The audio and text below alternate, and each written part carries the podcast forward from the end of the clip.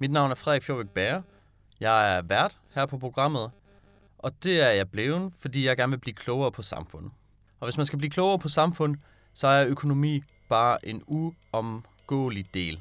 Fordi samfundet er styret af økonomi, samfundet er bygget op af økonomi, og hvor samfundet skal hen af, ja, det styres af økonomi. Noget, der var en øjenåbner for mig omkring, at samfundet er styret af økonomi og bygget op af økonomi, det var, da covid-19-pandemien skete. Her var vi nødt til at lukke samfundet ned, og det var jo ikke så godt, fordi så ville de økonomiske hjul jo gå i stå, og hvad kunne der ikke ske ved det? Derfor valgte regeringen at støtte både borgere med lidt penge og virksomheder med hjælpepakker. Nogen har regnet frem til, at det har kostet godt 120 milliarder at komme igennem covid-19-pandemien. Der gik cirka 81,5 milliarder til kompensation til virksomheder, så altså både løn til medarbejdere og udsat skat, og der var rigtig meget der. Lige godt øh, 33 milliarder gik til sundhed, hvoraf 17 milliarder gik til testcentre. Ja, så det er nogle store tal, vi har med at gøre. Og pandemien har også været et unikt tilfælde at studere rent økonomisk, fordi der netop har været nogle andre kræfter og redskaber i brug. Og specielt hjælpepakker kommer vi til at snakke om her i programmet, hvor jeg har besøg af Torben M. Andersen. Han er med til at gøre os klogere på, hvordan økonomer har set på coronakrisen, og hvad man kan sige om de forskellige økonomiske redskaber, der er blevet taget i brug. Det er en samtale, jeg har glædet mig længe til, fordi netop covid-19-pandemien var meget en øjenåbner for mit vedkommende. Jeg undrer mig i hvert fald over det der med, hvordan man kunne understøtte virksomheder. Hvorfor gjorde man ikke det til hverdag? Og hvorfor skulle podere i visse tilfælde have mere løn end sygeplejersker? Og hvor fik man overhovedet pengene til de testcentre? Altså, der var mange sådan økonomiske spørgsmål, der væltede frem i kølvandet på pandemien. Og nogle af dem får jeg svar på i dag. Så jeg er rigtig glad. Jeg håber også, at du får svar på nogle af de spørgsmål, du har haft omkring covid-19. Hvis der er nogle spørgsmål, du synes, du mangler svar på, så endelig skriv til mig, så kan det jo være, at jeg får en ny samtale om coronapandemien op at køre. Ellers rigtig god fornøjelse med det.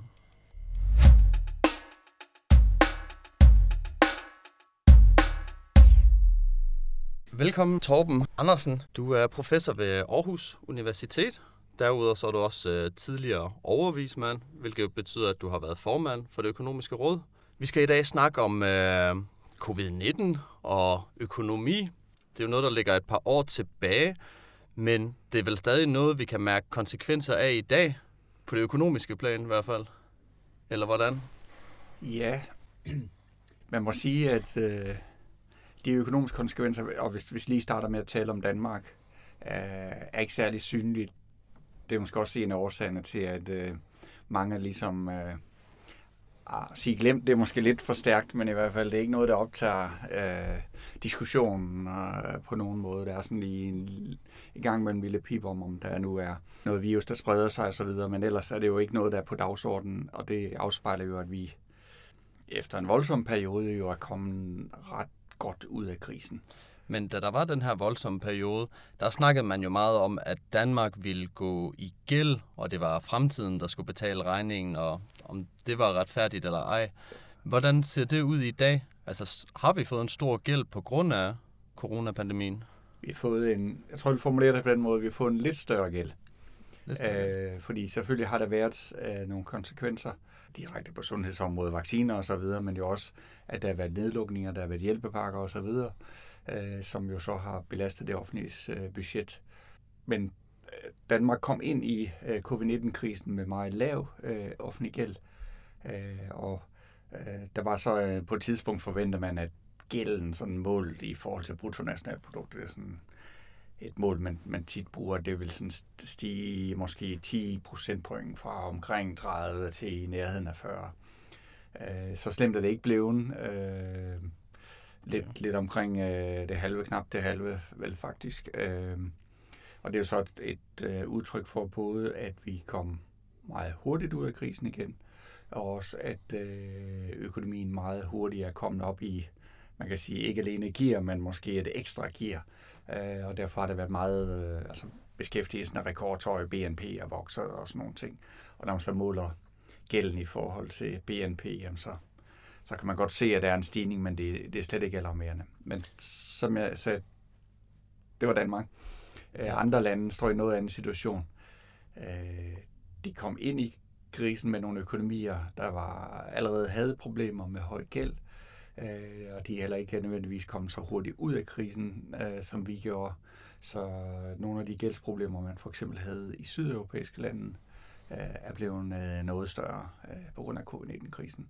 Og så kan vi så brede endnu mere ud til øh, lavindkomstlande og så videre, hvor det selvfølgelig både har haft store økonomiske konsekvenser, men også nogle voldsommere sundhedskonsekvenser, øh, fordi sundhedsvæsenet ikke så godt har kunnet håndtere det, og det har også været med øh, hastigheden, hvormed vaccinerne blev udrullet osv. Okay. Er det til at sige, at der er nogle lande, der har vundet ved pandemien, forstået på den måde, at fordi alle lande har jo krævet at skulle omstille sig i et vis omfang, og nogle lande, de kunne jo godt være de første til at for eksempel at lave vaccinerne, sælge dem, og også med andet øh, sprit og andet, hvad vi havde af hjælpemidler. Ja. Så er der nogle lande, der egentlig sådan har tjent på pandemien? Det vil nok være at sætte det på spidsen og sige, at der er nogen, der decideret har tjent, hvis det forstås på den måde, at de strengt taget er bedre stillet, end hvis der ikke har været en uh, pandemi. Jamen, ja, fordi det er det, det vi alle sammen regne, uh, ramt af. Men der har været nogle lande, der har været hårdere ramt, og nogle, der har været mindre hårdt ramt, og også haft nogle sektorer, der faktisk har haft glæde af det. Og en af de ting, vi jo så uh, under pandemien, både på grund af nedlukninger og rejserestriktioner, men også fordi folk de tænkte, vi må nok hellere lige uh, øh, skrue lidt ned for rejseaktiviteten og, og blive hjemme, det er et land, som var meget afhængig af turister. For eksempel Island øh, jo oplevede en, en, en meget stor sektor, den bogstaveligt talt øh, ikke havde noget bestilt fra den ene dag til den anden. Mens øh, lande, som har en større vægt på ja, medicinalindustrien eller fødevare, ja, de øh, alt andet lige var bedre stillet, og den kategori hører Danmark øh, jo til. Øh, så, så nogle af de store forskelle, der er også selv, man kunne sige, de nordiske lande og sundhedsvæsen og forskellige alle mulige ting, det vil vi jo normalt sige, det er, det er for alle praktisk øh, formål det samme. Ja, så har der alligevel været nogle øh, ret synlige forskelle på grund af, at økonomierne har en forskellig struktur. Altså, og helt oplagt med turismen i Island, som er ja, ja. virkelig betydningsfuld. Men man har også set, at Østrig for eksempel også øh, skiturister og sommerturister også øh, det, øh, ude turismen i Østrig, det er noget med 10 procent af BNP og sådan noget. Så når den stort set lukker ned, så er det klart, så kan det, øh, så kan det mærkes. Ja, jeg så også uh, nogle tal for Italien, som jo også har været hårdt ramt. Og sådan, jeg tror, det er det nordlige Italien, sådan 40 procent af deres omsætning, det kommer også fra turisme. Ja. Så det er jo klart, at de også har været hårdt ramt. Men hvordan, som, som økonom, og nu siger jeg også bare økonomer i flertal, hvad har ligesom været lektien under pandemien? Hvad har man ligesom, okay, det her det var en ny indsigt, eller en ny viden, som vi egentlig ikke havde taget med før? Ja, der vil jeg sige, at der er mange, fordi for det første, det er en anden type krise end en traditionel sådan, økonomisk krise, finanskrisen. Ikke? Der var problemer i den finansielle sektor, og det er akkumuleret op på et tidspunkt, så, så, så kunne ballongen ikke holde øh, længere, der kom en krise. Øh, vi har haft andre kriser, hvor der har været øh, stigende oliepriser og andre ting. Og det, de typiske økonomiske kriser, de starter jo med, at der er en eller anden økonomisk ubalance. Finanskrisen, at der var, og så var der en boligmarked, og priserne var stedet for meget og så videre, og så skal der på et tidspunkt så så, så kommer vendingen, og når den kommer, så kommer den, øh, hvis det er de der større ting, vi taler om, så kommer den meget bræt. Det så vi i finanskrisen. Her er det en helt anden type, øh, fordi det jo havde sit udgangspunkt i et sundheds, en sundhedskrise, øh, og så kom for at håndtere sundhedskrisen, så laver man nedlukninger, al den type, som øh, vi så, og det er jo egentlig og, altså, det er for at bremse øh, smittespredning, men det bliver jo så også en bremse på øh, markedsøkonomien, fordi den øh, er jo stærkt afhængig af, at man kan mødes og handle. Det er meget, øh, helt oplagt i serviceindustrien, men også i detailhandel osv. Og det er selvfølgelig også vigtigt på produktionssiden, altså der kommer medarbejdere, de skal mødes og sådan nogle ting. Så når man lige pludselig laver nedlukninger, så kan man sige, at så laver man sådan i en økonomisk fortolkning, mm-hmm. en tosidig krise, fordi man der er nogle efterspørger, der egentlig gerne vil efterspørge noget. Det bliver de bremset i på grund af nedlukningerne. Der er nogle virksomheder, der gerne vil producere noget, og det bliver de bremset i på grund af nedlukningerne. I en normal krise er der sådan ligesom den ene eller den anden side, der er, der er i problemer. Nu her bliver det ligesom lige pludselig uh, begge to. Uh, og, og, og derfor er det en helt anden uh, type krise. Uh, der var, nu er det klart, at vi ved mange ting i dag, som vi ikke vidste i, uh, i marts måned 2020. En, uh, en normal krise, den er, er det, man sådan teknisk kalder vedvarende. Altså det tager tid, inden at de der ubalancer, der er været, de skal ligesom rettes op. Det tager tid, det er ikke bare lige et enkelt eller to år. Uh, man kan sige, at finanskrisen, der stod, tog det måske i Danmark en 7-8 år, lidt afhængig af, hvordan man måler det, inden vi rigtig var ude af finanskrisen. Og det var også den tanke, der var uh, umiddelbart der i, uh, i starten af 2020. Nu kommer der, der var jo meget stor fald i BNP, altså i aktiviteten og så videre. Så tænker man, nu, hvis vi kigger på andre kriser, hvad så stort et fald, så vil det, det vil tage mange år, inden vi øh, kommer ud af det her. Øh, og det kan vi så i den dimension sige heldigvis i dag, at øh, det var ikke det, der skete. Øh, vi havde nedlukningerne. Vi lavede så hjælpepakker, som vi har kaldt dem i Danmark, som jo en, det bestod af mange ting. Men, men en meget væsentlig ting, det var jo, at man gav, og også usædvanlige ting, det var, at man gav støtte til virksomheder til deres faste omkostninger, og man lavede øh, lønkompensation, så virksomhederne ikke skulle afskedige deres medarbejdere. Også helt usædvanligt, øh, i hvert fald i den sammenhæng. Og der kan man sige, at logikken, altså der var flere grunde til det. Det ene, det var, at man, der var sådan en retfærdighedsargument, nu med dags varsel lukker vi jer ned, mm. så skal I ikke bare selv stå med regningen. Men der var også sådan et økonomisk argument, der sagde, at hvis nu hvis vi, hvis vi, hvis vi kan holde de der virksomheder øh, i live, og hvis vi kan undgå, at folk bliver afskediget, så vil det være meget nemmere for økonomien at komme op i fart igen. Fordi hvis det i stedet for havde været, at mange virksomheder var gået for lidt, og mange var blevet afskediget, jamen så ville vi komme ud i den der vedvarende proces. Det ville være lang tid, inden der er nogle nye virksomheder, der bliver etableret, og så begynder de at lede efter nogle folk, og inden de er ansat, og så videre, og så videre. Så kommer man til at tage over. Så lidt sådan kunne man måske bruge det billede, at man, øh, man skabte en pauseknap for økonomien ved hjælpepakkerne. Mm. At virksomhederne kunne dække deres, ikke 100% og der var, jeg siger ikke, at alt var perfekt, men nu sådan det store billede, de kunne dække deres faste omkostninger, og de kunne få lønkompensation, og derfor ikke øh, skride til afskillelse af, af deres medarbejdere.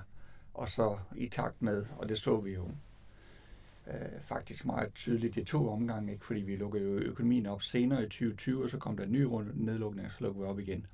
Og det var jo også, der, der, der blev alle, især den første, den anden, der havde trods alt lært lidt i den første valg, økonomer lidt taget på sengen, fordi man var ligesom vant til at tænke på det som en normal krise, og sige, at det kommer til at tage lang tid. Men da det blev lukket op der øh, ved sommertid øh, 2020, så, så øh, kom der rigtig god gang i den. Og man kan sige, der var både det der med, at man holdt virksomhederne flydende, ikke? men der var jo også en, øh, for, for almindelige mennesker, lønmodtagere husholdninger, det, at man undgik, at de øh, blev arbejdsløse og tabte indkomst. Og derfor, den, det er jo en typisk økonomisk krise, så breder der usikkerhed, bliver jeg arbejdsløs, og så må jeg hellere holde lidt tilbage med mit forbrug, men når mange holder tilbage med forbrug, så trækker det aktiviteten ned. Og så, så det kom ikke rigtigt til at ske her, så derfor øh, var det anderledes. Øh, og, og når du så spørger til, hvad man lærer, så vi lærte lige pludselig en helt, en helt ny type øh, hændelse, der kunne bringe en meget stor krise, men også meget usædvanligt, trods det, at det var en meget, udover alt det sundhedsmæssige og de implikationer, vi har, det jo bestemt ikke øh, negligeret, når nu vi taler om det økonomiske, øh, umiddelbart var meget dyb, og så altså, du forestiller sådan en figur foran dig, hvor den næsten går lodret ned, mm. så kommer den, og man troede, at så den arbejde så langsomt op, så blev det næsten sådan en skarp væg, yeah. at man røg op, eller sådan en... Så den tager et lille dyk. Ja. Okay, ja. Og så op igen. Ja. Så, så, så hvis man sådan skulle skrive en øh, økonomi øh, studiebog i dag, yeah. altså så kunne man godt enten tilføje eller ændre det her med, ved kriser, så kan man godt stimulere økonomien således, at den ikke øh, forbliver nede, men egentlig bare lige tager et dyk, mens man har lukket, så at sige. Øh, så man kan stimulere økonomien til, at den har nemmere ved at komme op igen. Er det det, man sådan har lært af det? Ja, men som er en række mænder. Ja, ja. Fordi, og der kan vi så, nu kan man, der er flere ting at diskutere i dag, hvor vi er meget klogere, end vi var i 2020. Det, der skete i 2020, var noget, der skete uventet, meget dramatisk, og derfor også med nogle politiske og økonomisk-politiske reaktioner, der skulle tages på meget kort tid. Øh, Så derfor var det jo ikke sådan, øh, det adskilte sig jo også fra, kan man sige, normalt, også for økonomer arbejder, jamen, så er der finanskrisen, nu kan vi se, det begynder at gå ned ad bakker, og så ryger boligpriserne ned, og så videre, og så videre. Ja, bum, det kommer. Så der skulle øh, øh, improviseres, øh, og man, det var så i Finansministeriet, man lavede hjælpepakkerne, bogstaveligt talt over nogle, øh, nogle få døgn. og der kan man jo altid så bagefter sige, at ah, man, man kunne godt have gjort sådan og sådan, og den der øh, sats eller regel kunne have set lidt anderledes ud. øh, men det vi kan se i dag, det var, at, at, det der med at holde øh, tingene flydende, det virkede, man, man kunne trykke, trykke på bagknappen, og så kunne vi trykke på start igen, og så var vi oppe i fart. Men øh, der, der er jo flere mener. Et meget stort men, det er jo, den usædvanlige en usædvanlig type økonomisk politik, hvor man direkte støtter virksomheder. Øh, både deres faste omkostninger og til at holde på deres medarbejdere. Normalt vil vi advare imod det, fordi øh, det fjerner dynamikken fra den private sektor. Fordi det er jo den dynamik, at der er nogle virksomheder, der går godt, de ansætter. Der er nogle, der ikke går så godt, de ansætter ikke så mange, de var afskedet måske, hvis det går rigtig dårligt, så må de lukke. Men det betyder jo også, at så får vi flyttet ressourcerne hen. Det gør ondt for dem, der er påvirket selvfølgelig, men vi får sådan samfundsmæssigt flyttet ressourcerne hen, hvor der er mere brug for dem. Med hjælpepakkerne, der, øh, den der pauseknappe, den, den frøs jo sådan set øh, lidt overdrevet, men stort set hele økonomien, eller i hvert fald en stor del af økonomien ned. Og det vil sige, at de der omstillinger kommer ikke til at ske. Havde der ikke været en coronakrise, ville der også være nogle virksomheder, der ville gå fallit i april i 2020. Der var, var der ingen, der gjorde, fordi at Mm. de her ting. Ikke? Øh, så det der jo var risikoen, det var, hvad nu, hvis vi ikke kunne have lukket op i sommeren 2020, og haft nedlukninger fra marts 2020 til, øh, så den til ekstrem til marts øh, øh, 22, altså to år med nedlukninger Ja. så vil det både have blevet meget dyrt for statskassen, men det vil jo også have låst alle de der tilpasninger mekanismer ned i to år. Det vil have været meget, meget uhensigtsmæssigt. Og så kan man diskutere, var det held eller dygtighed, at jamen, det virkede, fordi det netop kun var en kort periode, vi skulle have økonomien nedlukket. Fordi at, så kan man sige, så de der skader, der kunne ske ved, at vi, vi fryser tingene ned, de når ikke rigtig at, at få et omfang, der er værd at snakke om, men vi kan få økonomien op i fart igen ved at trykke på startknappen. Okay. Okay. Men er det noget, man har... Altså så det her med at stimulere eller understøtte virksomheder og borgere, altså er det noget, man har fået sådan lidt frisk syn på? Fordi man netop har kunne se, det har fungeret i bare, selvom det har været en periode og i et særtilfælde, men har man fået sådan lidt nye øjne på, hvorvidt det kan betale sig at understøtte virksomheder og borgere? Ej, ja, det, kan, det har man jo i forhold til pandemien, men jeg vil også sige, at de fleste er enige om, at det er kun noget, man kan gøre i meget, meget specielle situationer og under specielle omstændigheder. Øh, generelt, det er jo ikke fordi, at man kender til masser af økonomisk politik, hvor man gerne vil have økonomien i gang. Og lidt enkelt kan man sige, at det er jo ved at forsøge at skabe efterspørgsel. Enten ved at det offentlige efterspørger noget mere, eller ved at man får folk øh, til at forbruge noget mere, eller få privat forbrug til at stige. Ikke? Og, og det gør man jo, så det kan være skattelettelser, eller det kan være andre ting. Øh, øh hvis det er offentlige udgifter, så er det selvfølgelig på udgiftssiden. Øh, det, er jo, det er jo sådan set ud fra det princip, jamen, så skaber man efterspørgselen, og så må dem, der er dygtigst, de må, de må så få fat i den efterspørgsel, altså virksomheder, og ikke bare garantere virksomhederne, at de har en omsætning. Så det er jo ligesom på den ene side hjælpeøkonomien, men har respekt for markedsmekanismens ligesom, måde at fungere på. Mens med hjælpepakkerne, der satte man dem kortvarigt øh, ud af funktion. Og det vil være, altså det skal man være meget, meget forsigtig med. Og det var også derfor, at man kan diskutere, om vi var heldige, eller, eller, eller hvad i den situation. Fordi hvis, hvis det havde for, nedlukningen havde fortsat ret meget længere tid, så har det blevet en, øh, en ret øh, omkostningsfuld øh, ting. Og så kunne det have blevet... Fordi, igen, det der lidt vilde eksempel, at vi har haft nedlukninger i to år, og så skulle til i gang igen. Jamen, det ville jo ikke bare være lige at komme i gang, og der var nogle af de virksomheder, som var aktive i 2020. Det er så ikke sikkert, at der var et behov for dem i to år senere og sådan nogle ting. Der er faktisk... Øh, altså jobomsætningen på det danske arbejdsmarked sådan normalt år, det er jo ret stort. Det er jo næsten en tredjedel, der har skiftet job i løbet af et år. er en lille smule, men næsten. Ja. Og der er også øh, jo rigtig mange virksomheder, der lukker ned, men der er lige så mange, eller flere, der, der lukker op. Ikke? Så og de der tilpasninger er jo vigtige af mange grunde, dels for det der med at få udnyttet ressourcerne bedst muligt, men det er også fordi, vi som forbrugere vil noget andet.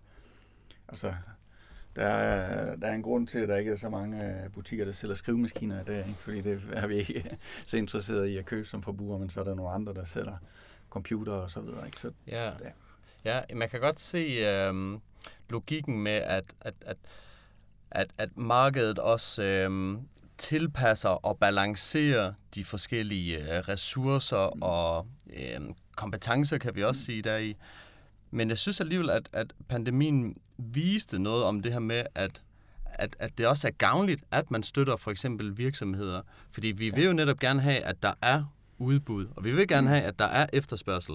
Og ved at give penge til virksomheder og til borgere, så får man jo lidt begge dele. Og selvom man så kommer til at rode lidt med den her neutrale markedsbalance, mm. men hvad kan man sige, hensigten og konsekvenserne, de må vel stadig være positive, ved at man giver nogle penge ud? I den konkrete situation må man sige klart ja, for det var det, vi kunne se. Det, det, vi kan diskutere alle mulige detaljer, men det virkede. Vi havde nedlukninger, øh, økonomien blev hårdt ramt, og vi kunne genstarte økonomien, og vi var hurtigt oppe i fart igen. Det var, det var egentlig en fantastisk historie.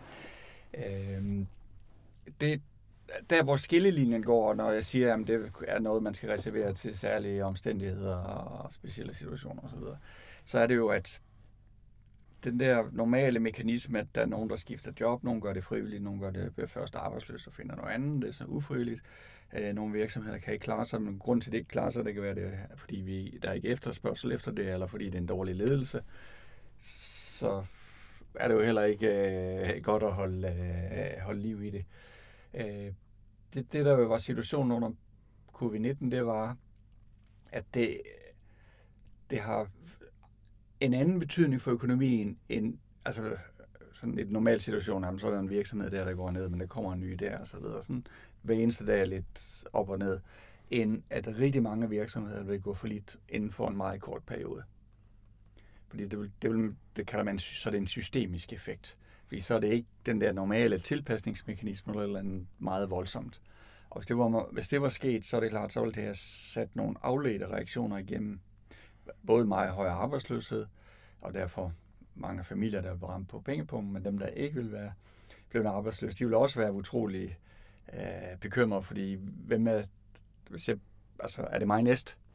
Og så begynder de at holde tilbage på deres øh, penge, og ikke forbruger så meget. Og det er jo rigtig mange, der tænker på den måde, så trækker økonomien sig selv ned i øh, et, øh, et dybt hul. Ikke? Så, så det er ligesom det afgørende, det er, om det er, det er, det er noget, der kan blive systemisk. Øhm, og det, Undskyld, det, systemisk, hvordan? Ja, det, altså, det er, der er jo lidt øh, fint ord for at sige, at rigtig mange bliver ramt på samme tid. Ikke? Mens okay. de der normale omstilling, omstillingsjam, så er det pizzeriet nede på hjørnet, kan måske ikke klare den mere, men så er der kommet øh, eller andet. Så er sådan lidt, lidt ad hoc? Ja. Okay.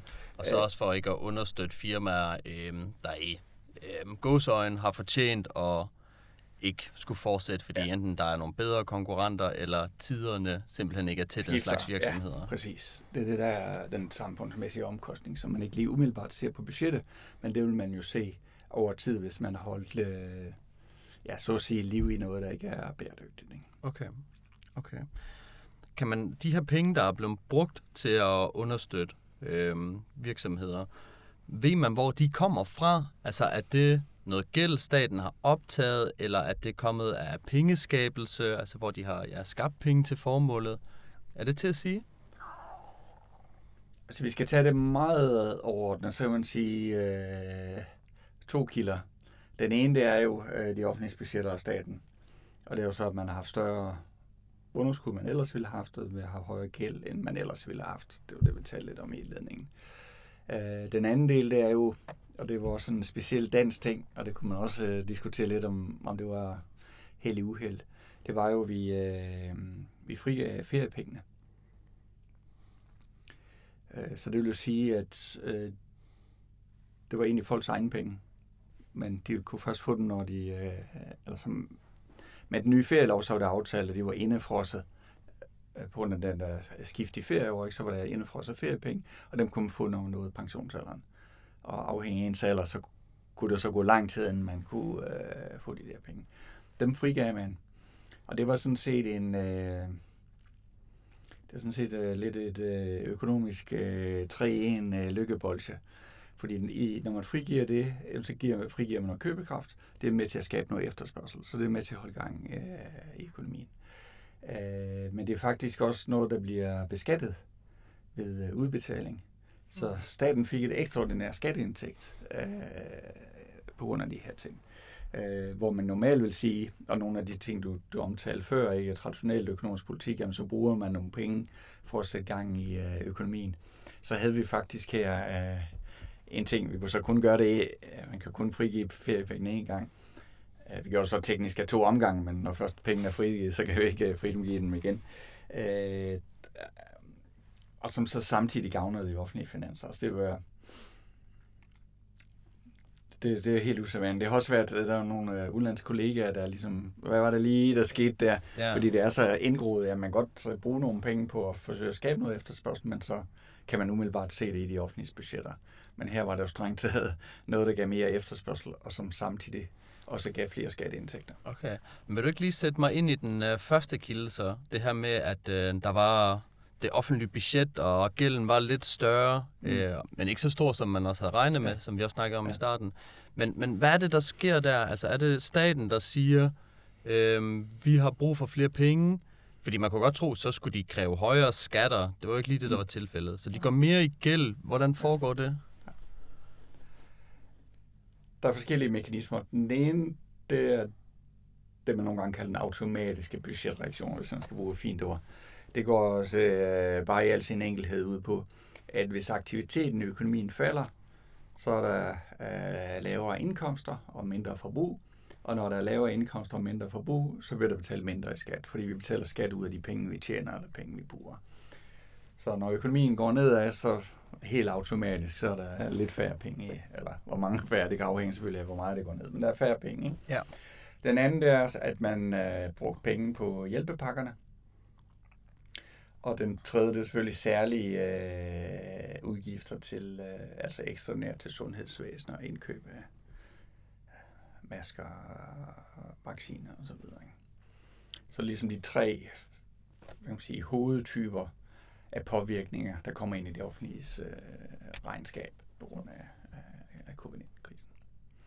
Ja, hvordan imødekommer man så den efterspørgsel? Altså fordi, ja, normalt, det der, hvor får de pengene ja, fra? Øh, nu havde vi jo lige den der med feriepengene, som der ja, ja. kan lidt på, men det kunne ikke finansiere det hele. øh, jamen, for en økonomi som den danske, som inden covid-19-krisen var i rigtig god form, er den sådan set stadigvæk. Øh, og det indebar mange ting, det, men blandt andet, at vi, havde, vi har igennem en lang overrække haft rigtig god styr på vores offentlige finanser. Øh, og en en meget lav øh, gæld. Øh, vi kom ind i kun en krise med en gæld sådan lige omkring 30 procent af BNP. Det er, det er det laveste i øh, blandt øh, EU-lande. De, øh, de har en, en norm om, at man ikke må have en gæld øh, over 60 procent, men det har de fleste. Ja. Så Danmark er dysmønster, kan man sige. Et af, et af få dysmønster der. Ikke? Øh, så, og udover det, så opfylder man det, som man teknisk kalder finanspolitisk holdbarhed. Det er med ord, at vi har fået lavet reformer, sådan at vi også kan håndtere, at der bliver flere ældre, og dermed større træk på sundhedsvæsen og så videre. Så både vi kommer ind med lav gæld, og vi har ligesom lavet vores øh, lektier, hvis man skal sige det på den måde. Så en lille smule mere gæld, det er der ikke nogen, der har bekymret sig for i forhold til vores kreditværdighed eller sådan nogle ting. Øh, men om noget, så viser det jo øh, betydningen af, at man har ført en, det man nogle gange kalder en stabilitetsorienteret økonomisk politik gennem mange år, jamen så kan man også håndtere en stor uventet krise, uden at man øh, ja, kommer i, i store problemer. Mange lande har jo været i den paradoxale situation, at fordi de ikke opfyldte de her ting, høj gæld osv. osv., og der skete de her automatiske ting, og man var nødt til også at bruge nogle penge på, på hjælpepakker eller andet, ja, så kom der et endnu større hul, og så var man på et tidspunkt nødt til at træde på bremsen i en situation, hvor det egentlig ikke er anbefalelsesværdigt at træde på bremsen. Det er jo mere at se, at man kan finde nogle speeder, man kan trykke på, for at hjælpe økonomien lidt i gang. Øh, og det er jo, det har man også set i andre øh, perioder, at, at det understreger vigtigheden af at jeg man ikke man bruge det billede med noget tør krudt, øh, sådan at man kan, øh, kan agere, hvis der, der lige pludselig er behov for det. Fordi ellers så risikerer man, at man faktisk er nødt, hvis det så vi endnu tydeligere under finanskrisen, ikke, at der var nogle lande, der havde stor gæld, og så fik de endnu større underskud og endnu større gæld, og gælden steg, og så begyndte deres renter simpelthen at banke øh, mod himlen. Og så bliver det bare endnu værre, fordi de skal betale endnu mere i rente på den gæld, de allerede har, som så vokser ja. endnu hurtigere osv. Øhm, ja, det er sådan en ond spiral af gæld. Det er en ond spiral, ja. Det så, altså Danmark var i en klasse for sig. Men for Sydeuropa så vi det heller ikke, fordi den europæiske centralbank, og også som efterdønning på finanskrisen, har gået ind og ligesom lukket noget af den der mekanisme. Øh, fordi de opkøber statsobligationer, så du ikke får den der øh, gældsspiral. Okay. Øhm, men, og det, det, har, det har hjulpet nogle sydeuropæiske lande her lidt under covid-19, men det ændrer jo ikke ved, at de har fået stigende gæld. Så de har stadigvæk en regning, de skal finde ud af, hvordan de håndterer. Og det, øh, vi har så også haft en regning, men deres regning har strengt taget været lidt større, men altså, det, altså det er lidt ved, at det, det er noget mere alvorligt, hvis man lige pludselig får en stor uventet regning, hvis man allerede er i økonomiske problemer, end hvis man øh, har alt under kontrol i økonomien. Ikke? Ja, ja. men, men er, det, er det så stadig tilfældet, at øhm, fordi netop hvor Danmark så låner sine penge fra, eller hvor de optager gæld, kan man nok kalde det, er det så ved den europæiske centralbank? Er det der, man går til og siger, vi har brug for penge? Nej, øh, og der, der vil jeg også få svaret nej, uanset hvad. Fordi okay. det er sådan set grundlæggende, i, altså dels er Danmark jo ikke med i den økonomiske monetære union, men selv for de lande, der er med i den økonomiske monetære union, der kan det ikke bare få, få sædelpressen til at finansiere det. Okay. Den måde, det fungerer på, det er, at man udsteder statsobligationer. Okay. Så hvis man har underskud, så udsteder man statsobligationer, så går man i markedet med dem, altså er der nogen, der vil købe de her øh, obligationer, og det er jo så det proveny, man dækker regningerne med, så at sige. Og ja. det er jo så der, hvor den europæiske centralbank har støttet nogle syd, især sydeuropæiske lande, ikke? fordi den har opkøbt nogle af deres statsobligationer. Okay. Det er med til at holde renten med. Okay. Øh, jeg er stadig ved at lære om obligationer, så jeg vil gerne lige prøve at gengive det her, så kan ja. du høre, uh, sige, om den er god eller ej. Men ja, statsobligationer, det er for eksempel, hvis Danmark så har brug for, lad os sige, 10 milliarder kroner. Og de vil, det vil de gerne øh, købe sig til, så de sælger de her obligationer, hvor for eksempel den europæiske centralbank så kan købe det til en vis rente, så de, de sælger 10 milliarder til Danmark, men får tilbage, lad os sige, 11 milliarder, eller i hvert fald mere, end de lige har solgt til et land. Er det, Nej, er det, det, ikke, ja, det er ikke helt sådan der. Hvor, for, altså hvis nu Danmark har et eller andet finansieringsbehov på 10 milliarder eller ja. eller andet, så udstiller man statsobligationer. Så tilbyder man dem i markedet.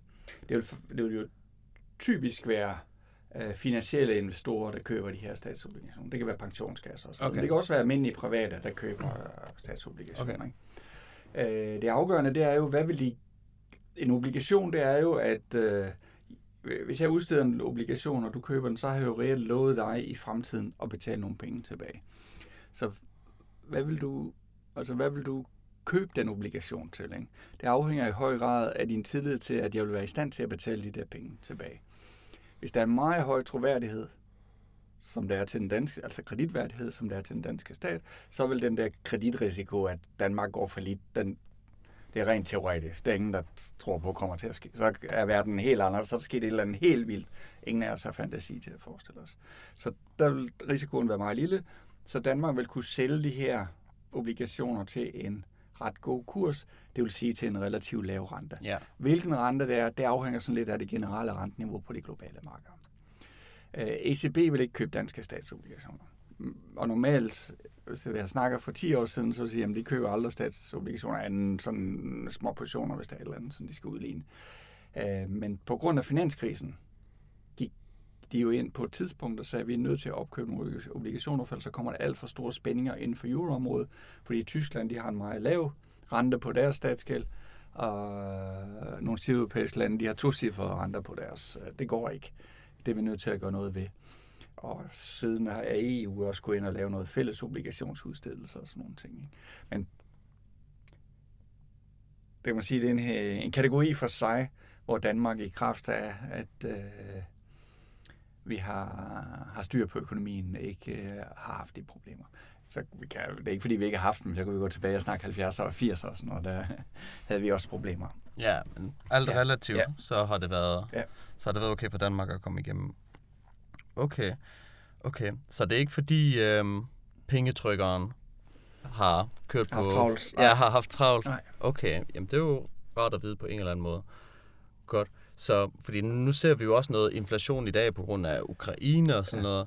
Øhm, medregner man øhm, nogle effekter fra pandemien af i den inflation, vi ser i dag også? Eller siger man det udelukkende på grund af Ukraine? Nej, der er, der er faktisk nogle, man kunne kalde det ekoeffekter af covid-19-krisen. Fordi det, der jo skete under covid-19, øh, ind i en kombination af to ting. Det ene, det var jo, at restriktionerne gør det, gjorde det sværere sådan fysisk at handle, også på tværs af landet, og få tingene sendt afsted og sådan nogle ting. Men jo også, at efterspørgselen øh, blev drejet. Vi, øh, vi gik af gode grunde, så gik vi ikke ud og spiste, øh, men så dem, der havde øh, hus, så begyndte de at lave carport eller et eller andet. Ikke? Så var der enormt stor efterspørgsel efter byggematerialer, for eksempel. Også øh, andre ting. Øh, så forsyningskæderne blev, øh, blev udfordret, og det øh, har så noget, taget noget tid at få dem op at køre igen. Også fordi, at nogle lande har været længere om at komme ud af covid-19, blandt andet øh, Kina. Øh, så det har man ligesom ikke fået helt på plads. Så der var allerede nogle effekter der, og det giver selvfølgelig også stigende priser, når der er mangel på noget, og der er mange, der gerne vil have, så går priserne op. Øh, så den, den, den lå der sådan set allerede, og så kom Ukraine øh, krigen og alt det, medførte oveni som en inflationær effekt. Okay, okay. Bare lige for at få det på plads, øh, at, at, at det også er en del af... Fordi der, der foregår jo mange økonomiske øh, tilfælde, kan vi kalde Det nu her. kan ske rigtig meget. Det er Der, der sker noget sikkert, meget spændende. Noget, jeg sådan har undret mig over, det er, eller i forbindelse med covid-19 og egentlig også krigen i Ukraine, det her det på Christianborg, så kan man godt sige, at der er en krise med klima. Der er krise i Ukraine, pandemien var en krise. Psykiatrien, der foregår også en krise på en måde. Altså man, man smider sådan lidt af det til højre og venstre. Og ved pandemien og ved krigen i Ukraine, der kunne man se, at Christiansborg havde let ved at få gennemført nogle lovforslag og egentlig tage nogle politiske og økonomiske redskaber i brug, som man ikke havde set før. Er, er, det fordi, altså, er det så fordi ordet krise, det bliver sådan brugt lidt for løst om for eksempel klima? Eller er, hvad er det, der gør covid-19 sådan mere presserende i forhold til nogle af de andre kriser, der har været? Hvis det giver mening. Ja, altså der er mange ting i det, og der er blandt andet det, som du er inde på, at øh, øh, ordet, begrebet krise, det bliver brugt øh, i mange betydninger. Det kan være sådan økonomisk betydning, krise, hvor altså, man er ved at gå for lidt. Det vil de fleste nok være enige i. Det er en krise. Ja. øh, til andre ting. Og det kan jo også være, at hvis, hvis jeg synes, eller en gruppe øh, parti synes, at et område skal have større vægt, så vil man sige, at det her det her område er i krise, vi er nødt til at bruge noget mere. Men det er ikke sikkert, det er ved at bryde sammen, men det er bare, hvad vi synes, der skal nogle forbedringer til. Så det er, det er sådan øh, ubeskyttet, hvad man kalder en krise. Øh, Ja, der er nok nogle dagligt, der har en tøjkrise. øhm, altså hvis vi lige skruer tiden tilbage til der i starten af 2020, og, og det er man lidt tilbøjelig til at glemme i dag, øh, så stod vi over for noget helt klart uventet, i hvert fald på vores breddegrad. Der var, altså, eller også så skal vi længere tilbage i tiden, den spanske syge og sådan nogle ting. Ikke? Men sådan i, i moderne tid, pandemier, det, vi hørte godt om, det var i Asien og i Afrika og sådan noget, det, det var ikke noget, der var på vores øh, radar. Og vi havde vel også en, en eller anden øh, udtalt idé om, at øh, jamen, øh, det, sådan noget kan man altid kvæle i opløbet, fordi sundhedsvæsenet og så videre og så videre. Og så lige pludselig, så, øh, så var den der. Øh, og stor u, altså, uvidenhed, ikke, ikke forstået på den måde, man ikke har læst sin lektier, men ingen vidste, øh, hvor alvorlig er det her, hvor, hvor smitsom er den her, øh, hvor dødelig er den, øh, hvor lang tid vil det tage at udvikle en vaccine. Ikke? Så det var virkelig, altså, et sådan et, man kiggede ind i et sort hul, ikke? Øh, og måtte øh, tage nogle beslutninger øh, hurtigt. Så det kunne man godt kalde en krise. Øh, og hvor, som man sige, øh, det politiske må en politolog øh, udtale sig om, men det var i hvert fald tydeligt, at, at der var noget, der påvirkede alle, og derfor alle kunne ligesom se, det her kan vi ikke øh, bare lade øh, stå til, vi er nødt til at, at, at, at, og tage nogle beslutninger. Og der var jo også stor, meget, meget brede politisk øh, enighed i, øh, i starten der omkring de ting, man gjorde. Og, og netop på den baggrund, der er den her politiske enighed, og man er enige om, at man skal gøre noget. Hvis vi så tager øh, klimakrisen, altså jeg, jeg skal ikke ja. øh, dømme, om det er en krise eller ej, men hvis vi tager det på den baggrund, at politikere er enige om, at der skal ske mm. noget øh, i lidt forskellige omfang, og der er nogle problemer forud i hvert fald, vi er nødt til at håndtere nu her, fordi vi kan egentlig ikke se konsekvenserne af, hvad der vil ske, hvis det ikke gør noget. Øhm, jeg, jeg kan bare undre mig over det her, hvorfor det med covid, så kunne man sagtens finde den her politiske vilje, mens ved for eksempel klima, at så mangler man lidt den her vilje her, selvom man kan sige, øh, der er nogle temaer, der går igen i hvert fald. Hvad, hvad, hvad tror du, det kan skyldes? Eller nærmere, jeg kan også spørge sådan her, altså hvis Folketinget, Christiansborg, havde den her vilje, altså kunne de så have prioriteret for eksempel klima eller psykiatrien i samme grad, som de gjorde med covid-19? Altså kunne man gøre samme sådan, lad os sige, indsats? Jamen det, det kunne man jo. Øh, der, der er to afgørende forskelle mellem klimakrisen og covid-19. Den ene det er, at øh, klimakrisen Øh, og nu ser bort fra al diskussion om, men at øh, den er, det har jo sådan set været kendt i mange år. Og det er jo så en, øh, en krise, der udvikler sig gradvist i form af mere og mere CO2-udslip og så videre, og temperaturstigning. Der er jo også været en stor usikker, hvor, hvad er trigger points og sådan noget, hvornår kan det gå, komme ud af kontrol og sådan noget. Men i hvert fald i mange år været ligesom, jamen, jamen, der er en udvikling, den er ikke god, og vi er på vej derhen. Men den, den har hele tiden haft det der, jamen, det er ikke strengt nødvendigt at gøre noget i dag. Vi kan godt vente til i morgen, men så kan godt være, at vi skal gøre lidt mere, men det der, lad os kalde det udsættelsesargumentet. Ja. Det var ikke oplagt i uh, marts 2020, for det kan være, at i morgen så er vi alle sammen smittet, og sundhedsvæsenet bryder sammen. Uh, og den anden ting, det er, at uh, klimakrisen er en global krise. Så det afhænger ikke kun af, hvad lille Danmark gør, det afhænger også af, hvad alt muligt andre gør. Men covid-19-krisen, den ramte os. Altså, uanset hvilken øh, sundhedspolitik øh, de førte i øh, stort set øh, resten af landet, så hvis når vi først havde smitten i landet, så var det vores problem. Ikke? Så derfor er den, øh, den tættere på på den måde. Det kan klimakrisen selvfølgelig godt komme, når nogle af de mm. negative ting udspiller sig. Mm. Men der er i hvert fald to afgørende forskelle øh, sådan i hvad skal man sige, øh, krisekarakteristika. Ja. Selvom de selvfølgelig så er meget forskellige andre dimensioner. Ikke?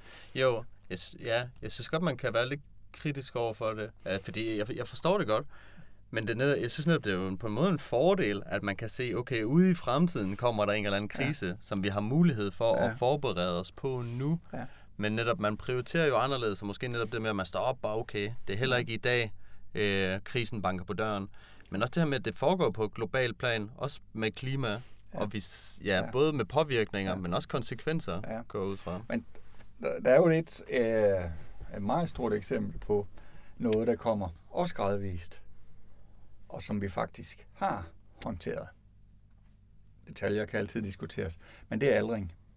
Og vi har gået lidt ind på det lidt uh, før, ikke? at vi har fået lavet reformer, sådan at vi kan håndtere, at der bliver flere ældre, det gør, at befolkningens sammensætning uh, ændrer sig osv. osv. Øh, det har vi faktisk lavet reformer for. Det begyndte vi på for mange år siden. Øh, øh lang historik om opbygning af arbejdsmarkedspensioner, reformer i øh, 6 og 11 og alle mulige andre ting. Øh, så det er jo et godt eksempel på, at her kom der noget, og man kunne se, at man er nødt til at gøre noget ved det. Man kunne også se, jo længere tid man venter, jo større bliver problemet. Der er, rigt, øh, der er kun nogle få lande. Danmark og Sverige er sådan lidt dydsmønster i klassen her. Ikke? Øhm, rigtig mange lande, der det, det, det demografi, i hvert fald alle vestlige lande, de står for den samme demografiske udvikling. Men har ikke kunne, deres politiske systemer har ikke kunnet håndtere at få taget fat på den. Så det er, det er i hvert fald et meget væsentligt område, hvor man har kunnet. Og så kan man sige, hvorfor kan man så ikke på klima? Øh, jamen, den væsentligste forskel, det er, at aldringsproblemet, det er vores egen problem. Det er vores egen pensionssystem, det er vores egen offentlige sektor, der kommer under pres. Mens klimakrisen, der har det globale. Og det bliver først rigtig effektivt, når de andre også gør det. Uanset hvor voldsomt vi måtte øh, gå til den. Ikke? Og så har du de der diskussioner hvad betyder det for vores konkurrenceerne, hvis vi gør det, gør før de andre, og alle sådan nogle ting. Ikke?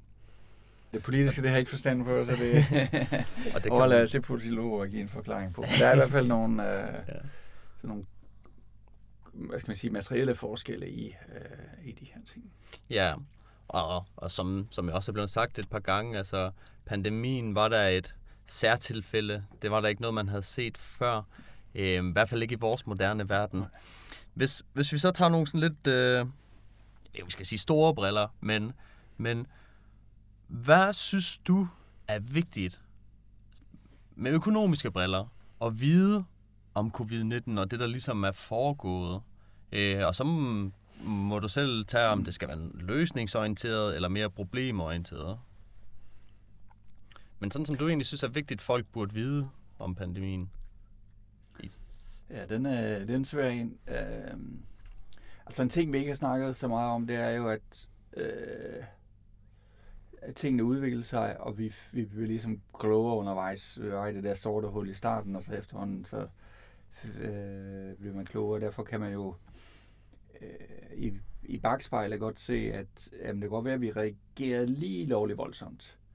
Øh, både med nedlukninger og med hjælpepakker.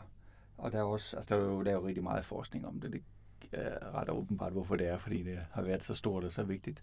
Og en af de ting, øh, der så kommer meget tydeligt ud, det var, at de lande, der var tidligt ude, godt forberedte, de kunne klare sig med mindre drastiske indgreb. Men jo, altså, det er måske ikke så overraskende, men det, at, øh, hvis du er, er mindre forberedt og lige pludselig skal til, så er der noget mere voldsomt, der skal til. Så det tilsiger jo, at, at man er mere opmærksom øh, og forberedt. Og det, det har vi, det er ikke... Øh, det er ikke det, der har mest øh, mediebevågenhed, men det har vi jo faktisk taget lidt ved lære ved, og nu har vi blandt andet øh, spildevandsovervågning, hvor man kan få indikationer på, om der er stigende smitter og sådan nogle ting. Så det er jo en måde at være, ja, blive bedre forberedt at kunne følge udviklingen, sådan at man lidt tidligere kan se, nu er vi ved at være på vej ind i noget, hvor man måske skal tænke på at få folk til at ændre adfærd. Man kan måske klare sig med nogle anbefalinger og henvisninger, og ikke skal til at lave nedlukninger og sådan noget. Så det, det er jo i hvert fald en, en øh, en ting, vi har undervejs lært i, hvordan håndterer man sådan nogle, øh, nogle kriser. Ellers synes jeg også, det vi har snakket lidt om, at, at de der specielle hjælpepakker i den der specielle situation, kom til at virke ret, øh, uanset alle mulige detaljer, kom til at egentlig at løse øh, deres opgaver. Om det så var fordi, at smitten ikke var helt så alvorlig, som man troede, og vi var heldige med, hvor hurtigt det gik at udvikle en vaccine, så det kan man diskutere. At, øh, vi tog også en stor risiko Altså sådan samfundsøkonomisk en stor risiko med de her ting. Ikke? Fordi, med hjælpepakkerne? Ja, for hele det der, ikke? fordi igen for at vende tilbage det der øh, lidt ekstreme, havde nu kommet til at vare to år? Så har regningen kommet til at se meget, meget anderledes, altså større ud. Ikke? Så, så det var også, ja, man, man, det, er lidt, det lyder sådan lidt arrogant at kalde det held, men i hvert fald tilfældet arbejdede med os med, at vi så hurtigt kunne lukke op igen, og der blev udviklet så effektive vacciner, på øh, rekordtid. Ikke? hvad kan man sige, den økonomiske lektie er det. Det der med, at hjælpepakker, de øh, kan være en stor fordel, men det kræver også de rigtige omstændigheder. At netop, at det er jo ikke noget, man kan gøre Hver gang, at der er udsigt til, at det går lidt dårligere, fordi det ja. kan der være mange grunde til, og nogle af dem, der kræver også en omstilling. Men, men det er vel også noget, man regner på, det her med, okay, hvad har hjælpepakkerne kostet, og hvad vil det koste, hvis, hvis de ikke fik hjælp? Mm. Arbejdsløshed. Ja. Så er flere, der skulle i dagpenge, ja. og Ja. andet vil det Ja. vel også være. Har man så bare regnet frem til, okay, jamen hjælpepakkerne, for en periode, så vil de i hvert fald være billigere. Jeg har ikke set nogen lave et grundigt regnestykke på det der, men det er klart, hvis... Fordi man kan sammenligne på to måder. Ikke? Man kan sammenligne med, hvad nu hvis ikke der havde været en pandemi? Ja. Okay, det kunne vi alle sammen ønske os, men det er ligesom at, at drømme, øh, mens man er vågen lidt. Ikke? Mm. Og den anden, det var at sige, hvad havde været situationen, hvis ikke vi havde gjort de her ting? Altså ikke have lavet hjælpepakkerne. Og så er der ingen tvivl om, at så vil den økonomiske afmatning have blevet meget dybere og meget mere langvarig. Så i, den, i det perspektiv øh, øh er, der, er der meget, der tyder på, at det var en, en rigtig god ting, det man gjorde. Selvom det kostede nogle penge, så var det så at sige øh, samfundsøkonomisk pengene værd. Okay. Jeg har en sidste problemstilling, jeg gerne vil høre din mening om. Den er svær, virker det til. Jeg har i hvert fald ikke øh, fundet det gyldne svar endnu. Men det er det her med, under pandemien, så fandt vi jo også ud af, hvad der var vigtigt, kan vi kalde det, i samfundet. Ja. Og her refererer jeg meget til sygeplejersker, og egentlig også øh, lærer, og ja, egentlig også folk i supermarkeder. Men vi så ligesom, okay, hvad er nogle af de nødvendige funktioner, vi har i samfundet? Og specielt lige med sygeplejersker, der virkede det jo ikke til, at man havde en, et økonomisk incitament til at for eksempel give dem bedre løn, fordi det er jo en lang post. Det er ikke noget, vi bare lige kan gøre nu og her. Det kommer til at koste over mange år. Men hvad, hvad, hvad synes du, det fortæller om, hvordan vi økonomisk prioriterer, når man ligefrem ikke giver dem, der har været vigtige, mere i løn? Ja, men det er et stort, øh, stort øh, spørgsmål eller kapitel, du lukker op der. Ja, den er svær. Øh, Løndannelsen offentlige sektor kapitel øh, for sig, ikke? og så er der jo også altså, spørgsmål om, altså, hvad er vigtigt, og hvad er altså, øh, noget værd, sådan, øh, i, ikke, ikke i snæver økonomisk forstand, men sådan bredere livskvalitet og så videre. Og der kan man sige, at i en situation, hvor der er en sundhedskrise, så er det klart, at så er sundhed utrolig vigtigt. Sundhed er altid vigtigt, så det, men der er det ekstraordinært vigtigt. Ikke? Men øh,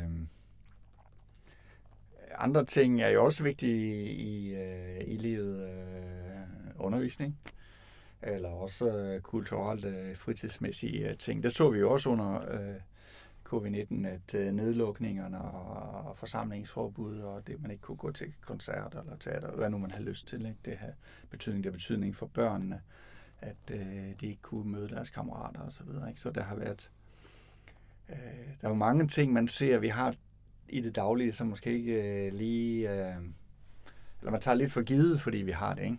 Og så bliver det opmærk, eller vi bliver meget opmærksom på det, når vi så lige pludselig er i sådan en krise, hvor vi ikke har det. Synes du, det lægger, bare lige kort, synes du, det lægger op til, at vi skal gentænke, hvordan vi prioriterer økonomisk? Jamen, øh, det, det, det er kort svar ja, og, men der, der kan du sige, at øh, en økonom vil jo instinktivt altid sige, at man løbende selvfølgelig grundigt skal tænke over, hvordan man prioriterer de ressourcer, man har, og man er sikker på, at man får dem prioriteret øh, på den mest hensigtsmæssige måde. Det er ikke sådan noget, man bare gør én gang for alle. Okay. Men det er klart, at en så stor ting som covid-19, den rejser selvfølgelig nogle store spørgsmål, og du rejser nogle af dem ikke, så, som gør det ekstra vigtigt at reflektere over, hvad det er, vi gør. Ja, jamen, øh, det synes jeg er en fin måde at slutte det på. Ja. Tusind tak, fordi du vil være med. Ja, selvfølgelig. Selv tak.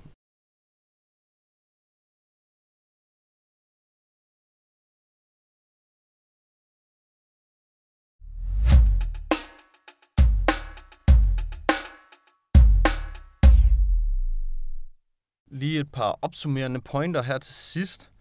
Først og fremmest er det overrasket mig lidt, hvor meget hjælpepakkerne egentlig fyldte, både i forhold til prisen af dem, men også hvad de egentlig gjorde for økonomien, og at det var så et særtilfælde af et redskab at bruge øh, fra politisk side af. Derudover bed jeg specielt fast i det her med, at Danmark klarede sig godt igennem pandemien, fordi vores økonomi egentlig på forhånd var stærk og sund. Det giver jo anledning til at tænke, at øh, selvfølgelig skal vi vedligeholde, at vi har en stærk økonomi, og vi egentlig skal gøre så meget vi kan for at holde den sund og stærk i tilfælde af ja, andre udfordringer, vi kunne blive udsat for. Det giver også anledning til at tænke over de lande, som ikke står så godt i det, fordi de skal jo så optage gæld på dårligere vilkår, og de lande, som egentlig står dårligst, det er lidt, jeg ved ikke, om man skal sige ironisk, men det er jo, Øh, det slemt for dem, at de, de lande, hvor det går dårligt, der kunne man jo egentlig godt håbe, for deres skyld, at de egentlig fik nogle bedre vilkår. Fordi netop når de har dårlige vilkår i forvejen i deres økonomi, så bliver det jo ikke bedre, at de skal optage lån og andet, så økonomien egentlig bliver meget værre. Ja, og så øhm, er det også værd at gentage, det her pandemien, den viste os, at når der er politisk enighed og vilje, så kan der hurtigt ske nogle samfundsforandringer. Og det skal vi ikke glemme, fordi vi kommer til at stå med andre økonomiske og andre udfordringer i fremtiden, hvor det er værd at huske på, okay, hvis der er politisk enighed, så kan vi godt komme fremad. Så kan vi godt løse det meste. Jeg håber, du fik en masse ud af samtalen. Tak fordi du lyttede med.